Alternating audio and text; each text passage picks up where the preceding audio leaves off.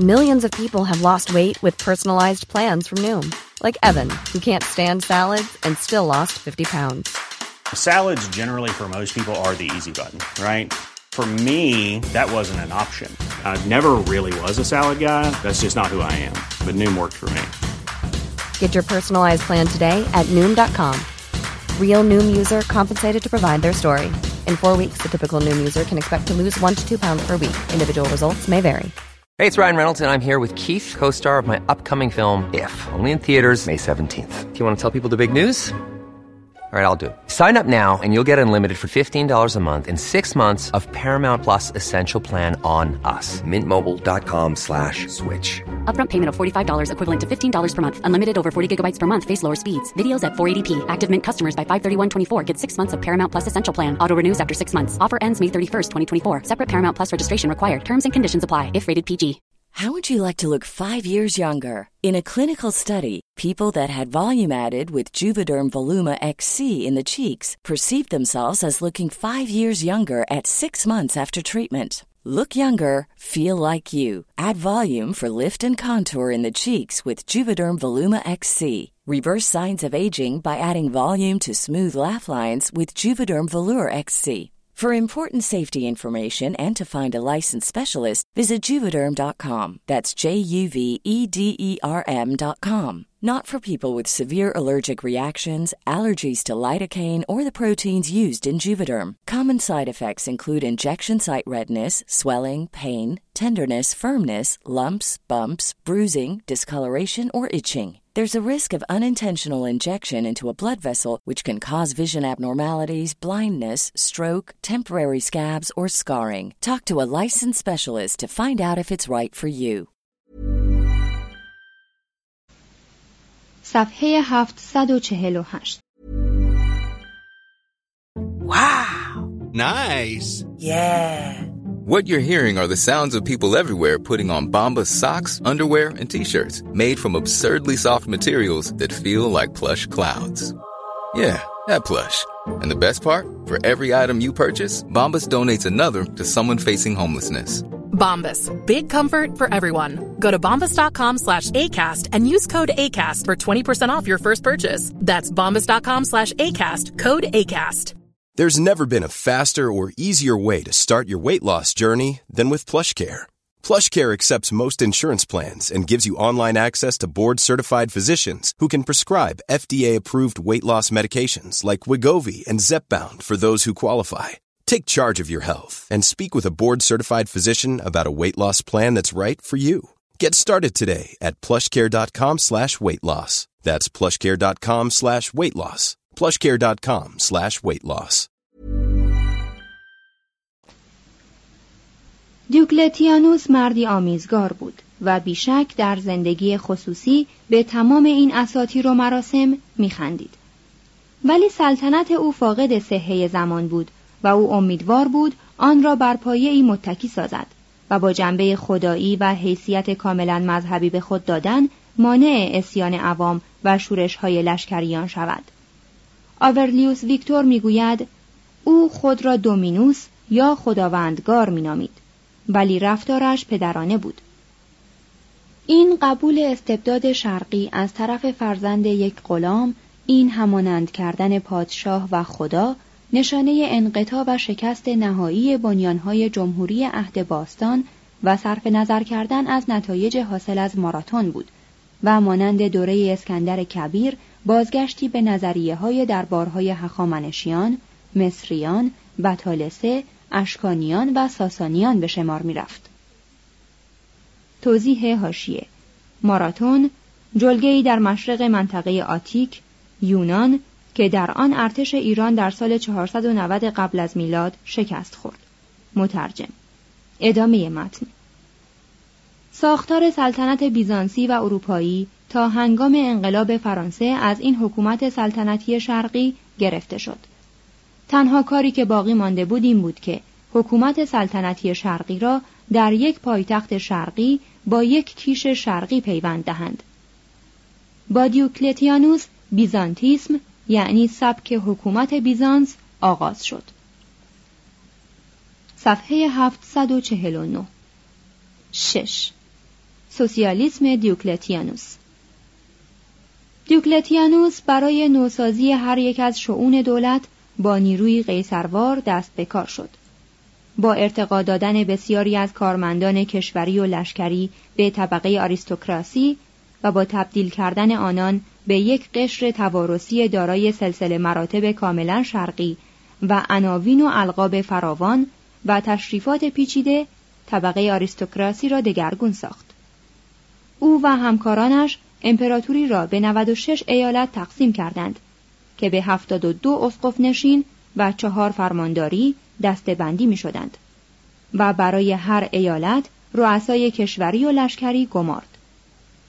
این دولتی آشکارا متمرکز بود که به خود مختاری محلی هم مانند دموکراسی به چشم تجملی ناشی از امنیت و صلح مینگریست و برای دیکتاتوری خود ضروریات جنگی در جریان یا قریب الوقوع را بهانه می آورد.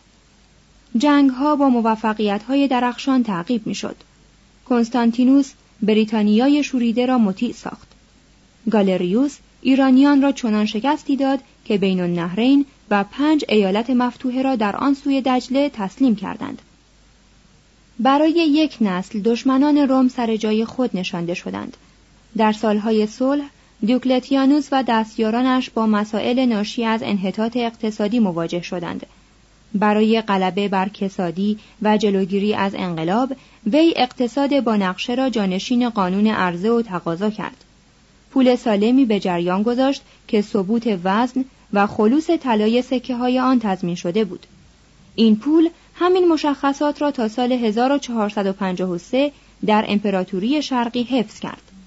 مواد غذایی را میان بینوایان خواه به رایگان خواه به بهایی معادل نصف بهای بازار غذا توضیح کرد و برای مبارزه با بیکاری به کارهای آمول منفعی وسیعی دست زد. به منظور تأمین تدارکات شهرها و سپاه بسیاری از رشته های صنعت را زیر نظارت کامل دولت قرار داد و این کار را با وارد کردن قلات آغاز کرد. مالکان کشتی ها، بازرگانان و کارکنان کشتی های تجارتی را وادار ساخت که این نظارت را بپذیرند. در عوض دولت مشاغل و درآمد آنان را تضمین می کرد. از دیر زمانی دولت بیشتر معادن سنگ، نمکزارها و معادن فلزات را در تصرف خود داشت. از آن پس صدور نمک، آهن، طلا، شراب، گندم یا روغن به خارج از ایتالیا ممنوع گشت و ضمناً ورود همین فراورده ها تحت نظم درآمد. بنیادهایی که برای ارتش، ادارات یا دربار کار می‌کردند تحت نظارت درآمدند. دولت از کارخانه های مهمات سازی، نساجی و نانوایی ها حداقل معین تولید را می‌خواست. آن را به قیمتی که مناسب می‌دانست می‌خرید و جمعیت های سازندگان را مسئول می‌کرد که اوامر اجرا شود و کالاها با مشخصات مورد نیاز تولید شوند. اگر این شیوه به نتیجه مطلوب نمی رسید، کارخانه را کاملا ملی می کردند و کارگران وابسته به حرفهشان را در آنجا به کار می گماشتند. در زمان آورلیانوس و دیوکلتیانوس به تدریج اکثریت بنگاه های صنعتی و مؤسسات در ایتالیا زیر نظارت دولت سنفی قرار گرفت. قصابان، نانوایان، بناها، سازندگان، شیشهگران، آهنگران، حکاکان تابع مقررات دولتی مفصلی بودند. روستوفتزوف می‌گوید مؤسسات مختلف بیشتر شبیه ناظران جزء امور خیش از سوی دولت بودند تا مالکین آن و تحت تبعیت کارمندان دوایر مختلف و رؤسای واحدهای مختلف نظامی بودند.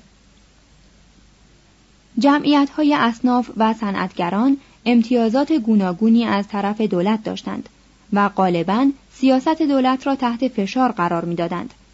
در عوض به عنوان ارگانهای اداره امور ملی کار می‌کردند. نیروی کار برای امور دولتی فراهم می آوردند و مالیات اعضایشان را از طرف دولت وصول می کردند. شیوه های نظارت دولتی مشابهی در پایان قرن سوم و آغاز قرن چهارم به صنایع اسلحه سازی، غذایی و تهیه پوشاک ایالات نیز گسترش یافت. پل لوی می‌گوید در هر ایالت مفتوحه پروکوراتورهای مخصوصی فعالیت های صنعتی را بازرسی می کردند. در هر شهر بزرگ دولت مقتدرترین کارفرما می شد که یک سر و گردن از ارباب صنایع خصوصی که زیر بار مالیات و عوارض پایمال می شدند برتر بود. چون این سیستمی نمی توانست بدون نظارت بر قیمتها کار کند. در سال 301 دیوکلتیانوس و همکارانش یک فرمان راجع به قیمتها صادر کردند که حد اکثر بهای قانونی همه اجناس و مزد کارهای مهم را در امپراتوری معین می ساخت. مقدمه آن به محتکرانی میتازد که در یک اقتصاد مبتنی بر قحط و قلا بعضی از اجناس را از بازار بیرون بردند تا قیمتهای آنها را ترقی دهند. کیست که آنقدر حس انسانیت نداشته باشد که نبیند قیمتهای گذاف در بازارهای شهرهای ما معمول گشته و نبیند که شهوت سودجویی را نه آزوقه فراوان کاهش داده است و نه سالهای پرمحصول به طوری که انسانهای شریر وفور و فراوانی را زایعی برای خود تلقی می کنند. مردمانی هستند که هدفشان کاستن رفاه و آسایش عمومی و سودجویی از طریق رباخاری خانمان برانداز است. در سراسر جهان هرس و آز قوقا می کند. هر جا که لشکریان ما بناچار برای ایجاد امنیت عمومی پا می‌گذارند سودجویان قیمتها را نه تنها به چهار یا هشت برابر حد معمول بلکه به حدی تصور ناکردنی بالا می‌برند. گاهی سرباز کارش به جایی می‌رسد که مجبور است همه مواجب و جایزهاش را در یک خرید مصرف کند. بدین ترتیب کمک های همه جهانیان برای حفظ سپاهیان بدل به منافع ننگاوری می شود که به جیب این دزدان می ریزد. توضیح هاشیه بعضی از حد اکثر قیمت ها که فرمان مزبور معین کرده است سطح قیمت ها و میزان حقوق را در سال 301 آشکار می سازد. گندم، عدس، نخود، هر بوشل سه تا پنج دلار. جو، برنج، باقالا، هر بوشل دو تا ده دلار. شراب هر نیم لیتر 21 تا 26 سنت. روغن زیتون هر نیم لیتر 5 تا 10 سنت. گوشت خوک هر نیم کیلو 5 تا 10 سنت. گوشت گاو یا گوسفند هر نیم کیلو 7 سنت. جوجه هر دو عدد 5 تا 52 سنت. دورماس نوعی موش خوراکی هر ده عدد 35 سنت. بهترین کلم ها یا کاهو هر پنج عدد سه تا پنج سنت. پیاز سبز هر 25 عدد سه تا پنج سنت. بهترین حلزون ها هر 20 عدد سه تا پنج سنت. سیب و هلوی درشت هر ده عدد سه تا پنج سنت. انجیر هر 25 عدد سه تا پنج سنت. پشم هر نیم کیلو پنج سنت. کفش هر جفتی از 62 سنت تا یک دلار و 38 سنت. مزد کارگر کشاورزی 32 تا 46 سنت در روز با غذا. بنا، نجار، آهنگر، نانوا 46 سنت با غذا. آرایشگر یک دلار و 75 سنت بابت هر مشتری. منشی 23 سنت بابت هر صد سطر. آموزگار از قرار ماهی 46 سنت برای هر شاگرد. استاد ادبیات یونانی یا لاتینی یا هندسه از قرار ماهی یک دلار و 84 سنت برای هر شاگرد. وکیل مدافع برای دفاع از یک ادعا 7 دلار و 36 سنت. ادامه متن این فرمان تا دوره ما معروف ترین نمونه کوششی بود که برای تعویز قوانین اقتصادی با تصویب نامه های دولتی صورت می گرفت. شکست این برنامه سریع و کامل بود. بازرگانان موجودی هایشان را پنهان کردند. گرانی بیش از پیش شدت یافت. خود دیوکلتیانوس متهم به زمین سازی زمینی افزایش قیمت ها شد. شورش هایی رخ داد و لازم شد که از شدت و حدت فرمان بکاهند تا تولید و توزیع از نو جریان عادی پیدا کند. سرانجام قسطنطین این فرمان را لغو کرد. نقطه ضعف این اقتصاد برنامه ریزی شده این بود که از لحاظ اداری بسیار گران تمام می شد. تعداد کارمندان دفتری لازم برای این کار چنان زیاد بود که لاکتانتیوس مسلما با صلاحیت سیاسی که داشت آن را معادل نیمی از جمعیت برآورد کرد کارمندان وظیفهشان را برای پاکدامنی بشر خارج از توان خود یافتند و نظارتشان جست و گریخته تر از آن بود که بر دقا و دقل مردم چیره آید برای تأمین هزینه بروکراسی، دادگستری، ارتش، برنامه ساختمانی و پخش کالا، عوارض و مالیات به اوج سرسام‌آور بی سابقه ای رسید. چون دولت هنوز با مسئله توسل جستن به قرضه های عمومی برای پنهان داشتن ورشکستگی خود و به تعویق افکندن آشکار شدن این ورشکستگی آشنا نبود، مخارج کارهای هر سال می بایست با آیدات همان سال سر به سر شود. برای احتراز از وصول آیدات به صورت پول که دائما از ارزشش کاسته می‌شد دیوکلتیانوس تصمیم گرفت هر جا که ممکن باشد مالیات به صورت جنسی وصول شود معدیان ناچار بودند سهمیه خود را به انبارهای دولتی بیاورند و باز سازمان وسیعی برای رساندن اجناس به مقصد نهایی ایجاد شد در هر شهرداری دکوریون ها یا کارمندهای شهرداری از نظر مالی مسئول هر گونه کاهش در پرداخت مالیات برآورد شده برای محله یا منطقه خود بودند. چون هر مشمولی در صدد گریز از مالیات بود، دولت یک نیروی پلیس مالیاتی مخصوص ترتیب داد تا میزان دارایی و درآمد هر فرد را معین کند. زنان، کودکان و بردگان شکنجه می شدند تا ثروت یا درآمدهای پنهانی خانواده را بروز دهند. و برای هر گریز یا تفریعی های سنگین وضع شد. در پایان قرن سوم و بیشتر در قرن چهارم فرار از مالیات در امپراتوری به صورت یک بیماری تقریبا همهگیر درآمد. اشخاص مرفه الحال داراییهایشان را پنهان می کردند. اشراف محلی خود را جزو طبقه وزی یا مستضعف قلمداد می کردند تا از زیر بار انتخاب شدن برای مشاغل شهرداری شانه خالی کنند. صنعتگران از کار خود می گریختند. مالکانی که دهقان بودند اموال خود را بر اثر سنگینی فشار مالیات رها می کردند و به مزدوری می رفتند. بسیاری از روستاها و شهرها از جمله تیبریاس در فلسطین به سبب عوارض و مالیات هنگفت خالی از سکنه شدند. در پایان قرن چهارم هزاران فرد به آن سوی مرزها گریختند تا به بربرها پناه ببرند.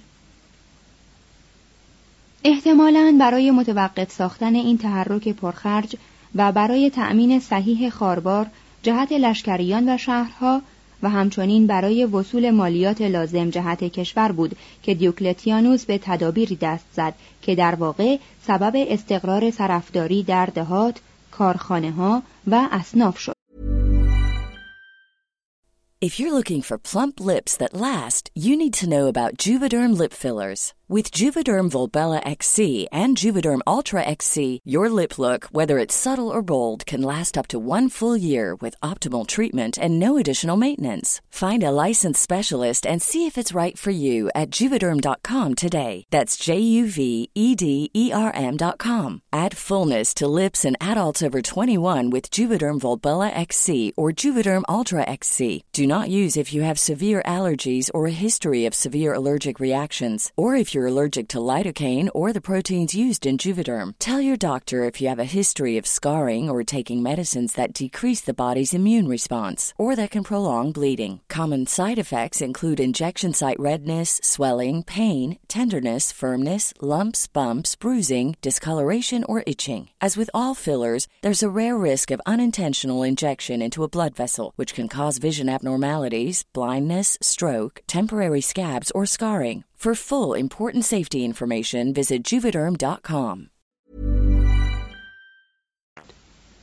چون صاحبان زمین از طریق سهمیه مالیاتی جنسی مسئول میزان تولید اجارهدارانشان بودند، حکومت فرمان داد که اجارهدار باید تا پرداخت بدهی های پرداخت نشده یا اشریه هایش قهرن در ملک بماند.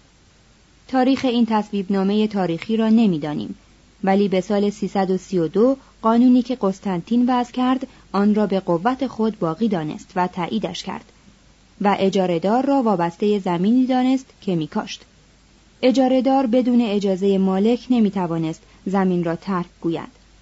هنگامی که زمین به فروش می‌رفت اجارهدار و خانوادهش هم با آن به فروش می‌رفتند. در این باره تاریخ هیچ اعتراضی را از سوی اجارهدار نشان نمی‌دهد. شاید این قانون به عنوان تضمین امنیتشان به آنان ارائه شده باشد همان گونه که در آلمان امروزه عمل می شود. در هر حال با این ترتیب و با روش های دیگری کشاورزی در قرن سوم از مرحله بردگی به وسیله آزادی به مرحله سرفداری درآمد و پا به دوران قرون وسطا نهاد.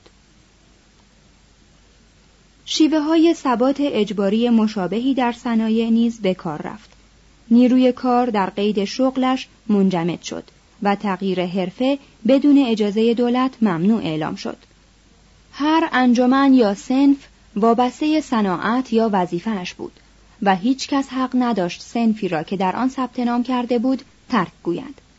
عضویت در این یا آن سنف برای همه افرادی که تجارت می کردند یا به صنعتی اشتغال داشتند اجباری بود. پسر موظف بود به کار پدرش ادامه دهد. هرگاه کسی می‌خواست جای خیش یا اشتغال خود را عوض کند، دولت به او خاطر نشان می ساخت که ایتالیا در محاصره بربرهاست و بنابراین هر کسی باید در پست خود بماند. در سال 305 طی تشریفات بسیار با شکوهی که در نیکومدیا و در میلان برگزار شد، دیوکلتیانوس و ماکسیمیانوس از سلطنت استعفا دادند و گالریوس و کنستانتینوس کلوروس امپراتور شدند. یکی امپراتور شرق و دیگری امپراتور غرب. دیوکلتیانوس که در آن موقع بیش از پنجاه و پنج سال نداشت به کاخ بسیار وسیعش در سپالاتو پناه برد و هشت سال آخر عمرش را در آنجا گذرانید و انحلال حکومت چهار نفره خود را که دستخوش جنگ داخلی شده بود به نظاره نشست بیان که در آن مداخله کند هنگامی که ماکسیمیانوس به او فشار آورد که دوباره قدرت را در دست گیرد و مبارزه را متوقف سازد پاسخ داد که اگر ماکسیمیانوس کلمهای زیبایی را که در باغش کاشته است می‌دید از او نمی‌خواست که این لذت را فدای نگرانی ها و خستگی های فرمان روایی کند. آسایش و کشتزار کلم حقش بود. به نیم قرن آشفتگی پایان داده بود. دولت و قانون را از نو مستقر ساخته بود. به صنایع ثبات و به تجارت امنیت بخشیده بود و ایران را رام و بربرها را خاموش کرده بود. با وجود چند قتلی که کرد روی هم رفته قانونگذاری صدیق و داوری عادل بود. بیشک بروکراسی پرخرجی به وجود آورد. اقتصاد محلی را از میان برد، مخالفان را به سختی کیفر داد، کلیسا را که ممکن بود در امر صلح و سلم عمومی برایش متحد موثری باشد، آزار و شکنجه کرد و نیمی از جمعیت امپراتوری را به صورت جامعه طبقاتی با دهقانانی بی سواد در یک طرف و حکومت سلطنتی مطلقه در طرف دیگر درآورد. ولی وضعی که روم با آن مواجه بود اجازه اعمال سیاستی مبتنی بر آزادگی را نمی‌داد. مارکوس آورلیوس و الکساندر سوروس در این باره کوشیده و شکست خورده بودند. چون کشور روم از همه سو با دشمن روبرو بود، آنچه را که همه ملت ها ناچارند در جنگ های قطعی بکنند کرد. استبداد رهبر نیرومند را پذیرفت، فوق هر تاب و توانی مالیات پرداخت و آزادی فردی را کنار گذاشت تا آزادی دست جمعی فراهم شود. دیوکلتیانوس کار آگوستوس را با قیمتی گرانتر و در وضعی سختتر تکرار کرده بود. معاصران و اخلاف او چون می‌دانستند که از چه سرنوشتی رهایی یافتهاند او را پدر عصر طلایی مینامیدند. قسطنطین وارد خانه ای شد که دیوکلتیانوس ساخته بود. صفحه 754 فصل سیوم. پیروزی مسیحیت. در سالهای 306 تا 325 میلادی. یک. جنگ کلیسا و دولت. سالهای 64 تا 311 میلادی. در دوران پیش از مسیحیت حکومت روم به طور کلی در مورد کیشهای رقیب کیش مرسوم مشرکان از خود تسامح نشان داده بود. و این کیشها نیز در عوض در مورد آینهای رسمی و امپراتوری همین تسامح را نشان داده بودند از پیروان مذاهب جدید انتظاری نمی رفت جز آنکه در مواقع لزوم ژستی پرستشآمیز نسبت به خدایان و رئیس کشور داشته باشند.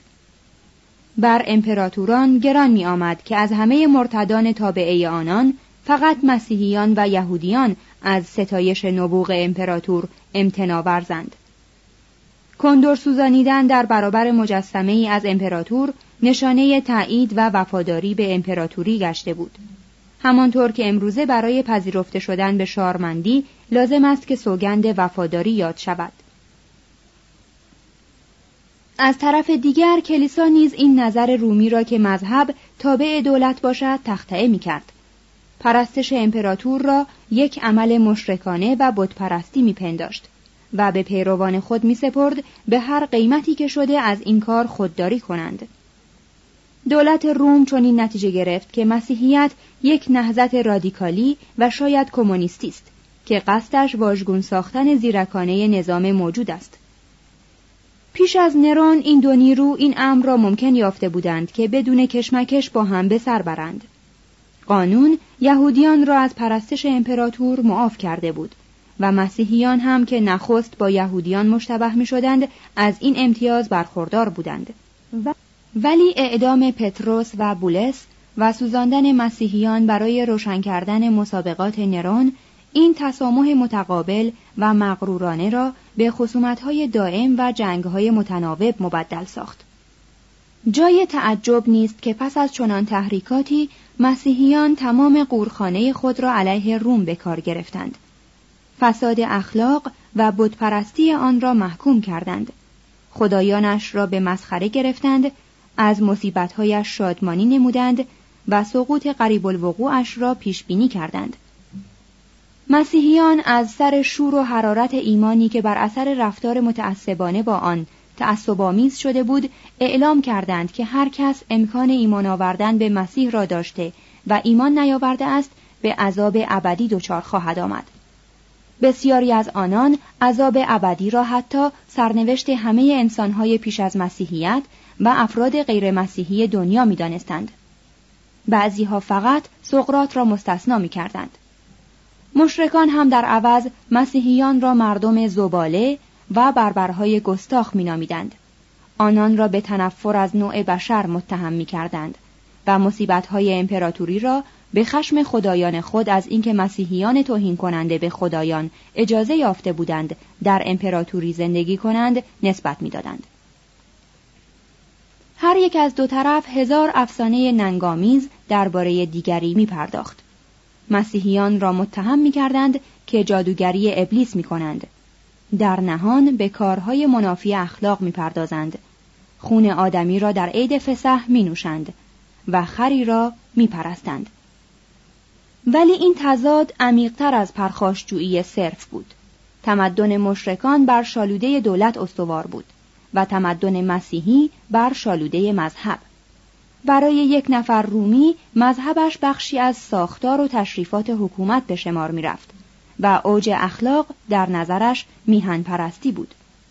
برای یک نفر مسیحی مذهبش چیزی بود جدا و برتر از جامعه سیاسی و برترین حد وفاداری در نظرش نه به قیصر بلکه به مسیح تعلق داشت. ترتولیانوس این اصل انقلابی را بنیان گذاشت که هیچ کس موظف نیست از قانونی که آن را ظالمانه می‌داند اطاعت کند. فرد مسیحی به اسقف خود و حتی به کشیش خود به مراتب بیشتر احترام میگذاشت تا به یک صاحب مقام رومی.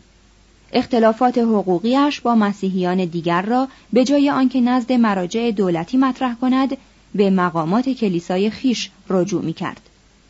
کنارگیری مسیحیان از امور دنیوی در نظر مشرکان شانه خالی کردن از وظیفه مدنی و تضعیف تاروپود و اراده ملی بود. ترتولیانوس به مسیحیان توصیه می کرد که از خدمت نظام امتنا ورزند و درخواست کلسوس برای پایان دادن به این امتنا و پاسخ اوریکنس به او که مسیحیان اگر برای امپراتوری نمی جنگند در عوض در حقش دعا می کنند نشان می دهد که عده کثیری این توصیه را به کار بسته بودند. مسیحیان از سوی رهبرانشان ترغیب می شدند که از غیر مسیحیان بپرهیزند. و مسابقه هایشان را به عنوان کاری وحشیانه و تئاترهایشان را به عنوان چاشنی فساد اخلاق تحریم کنند. ازدواج با غیر مسیحی ممنوع بود. غلامان مسیحی را متهم می ساختند که با کشانیدن کودکان یا زنان اربابانشان به آیین مسیح در خانواده ها نفاق می افکنند. که آیین مسیح مایه از بین رفتن کانونهای خانوادگی است. مخالفت با مذهب جدید بیشتر از جانب مردم بود تا از جانب دولت. صاحب مقامان رومی غالبا مردمانی فرهیخته و آزاداندیش بودند ولی توده مشرکان از کنار جویی، احساس برتری و یقین مسیحیان بیزاری می نمودند و از مقامات دولتی می خواستند که این ملحدانی را که به خدایان بی حرمتی می کنند کیفر دهند. ترتولیانوس متوجه این نکته هست و از کینه عمومی مردم نسبت به ما سخن می‌گوید. ظاهرا در قانون روم از زمان نرون اقرار به مسیحی بودن جرمی بزرگ بود ولی در زمان بیشتر امپراتوران این قانون عمدن با تساهل به مورد اجرا گذاشته می‌شد. مسیحی متهم معمولا می توانست با تقدیم کندور برای مجسمه امپراتور خود را خلاص کند و پس از آن عملا اجازه میافت که بی قوقا عمل به معتقدات خود را ادامه دهد. مسیحیانی که تن به این کار نمی‌دادند یا حبس می شدند یا تازیانه می خوردند یا تبعید می شدند یا محکوم به بیگاری در معادن می گشتند و یا البته به ندرت کشته می شدند. دومیتیانوس گویا چند تن از مسیحیان را از روم بیرون کرد ولی ترتولیانوس می‌گوید چون تا اندازه ای انسان بود به زودی دست از این کار برداشت و تبعید شدگان را فرا خواند. پولینی اگر نامش به ترایانوس را ملاک قضاوت قرار دهیم در سال 111 قانون را با شور زاید الوصف یک آماتور اجرا کرد. در این نامه می نویسد درباره کسانی که نزد من به مسیحی بودن متهم شده اند طریقی که به کار برده ام این است. از آنان میپرسیدم که مسیحی هستند یا نه. اگر بدان اقرار می کردند پرسش خود را باز دوبار دیگر تکرار و آنان را به مجازات اعدام تهدید می کردم. اگر باز هم اصرار می ورزیدند دستور اعدامشان را می دادم.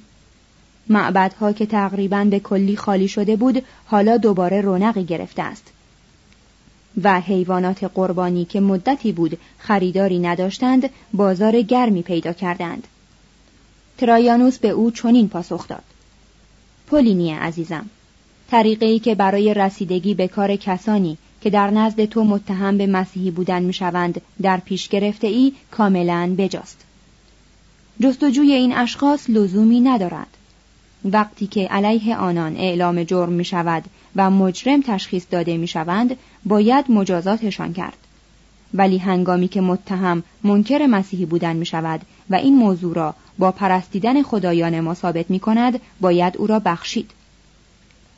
هر گونه اطلاعی که نام متهم کننده در آن ذکر نشده باشد نباید به عنوان مدرک علیه کسی پذیرفته شود. از عبارت جستجوی این اشخاص لزومی ندارد چون این برمی آید که ترایانوس از روی اکراه مقرراتی را که از قبل وجود داشته اجرا می کرده است. معهازا در دوران سلطنت او دو تن از مسیحیان عالیقدر به شهادت رسیدند.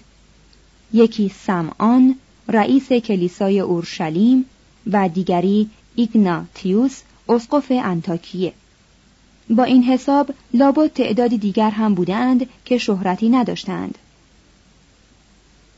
هادریانوس شکاکی که با هر اندیشه سازگاری می نمود به کارگزارانش دستور داد که اصل براعت را در مورد مسیحیان مراعات کنند. آنتونینوس چون مذهبی تر بود تعقیب و آزار بیشتری را مجاز دانست.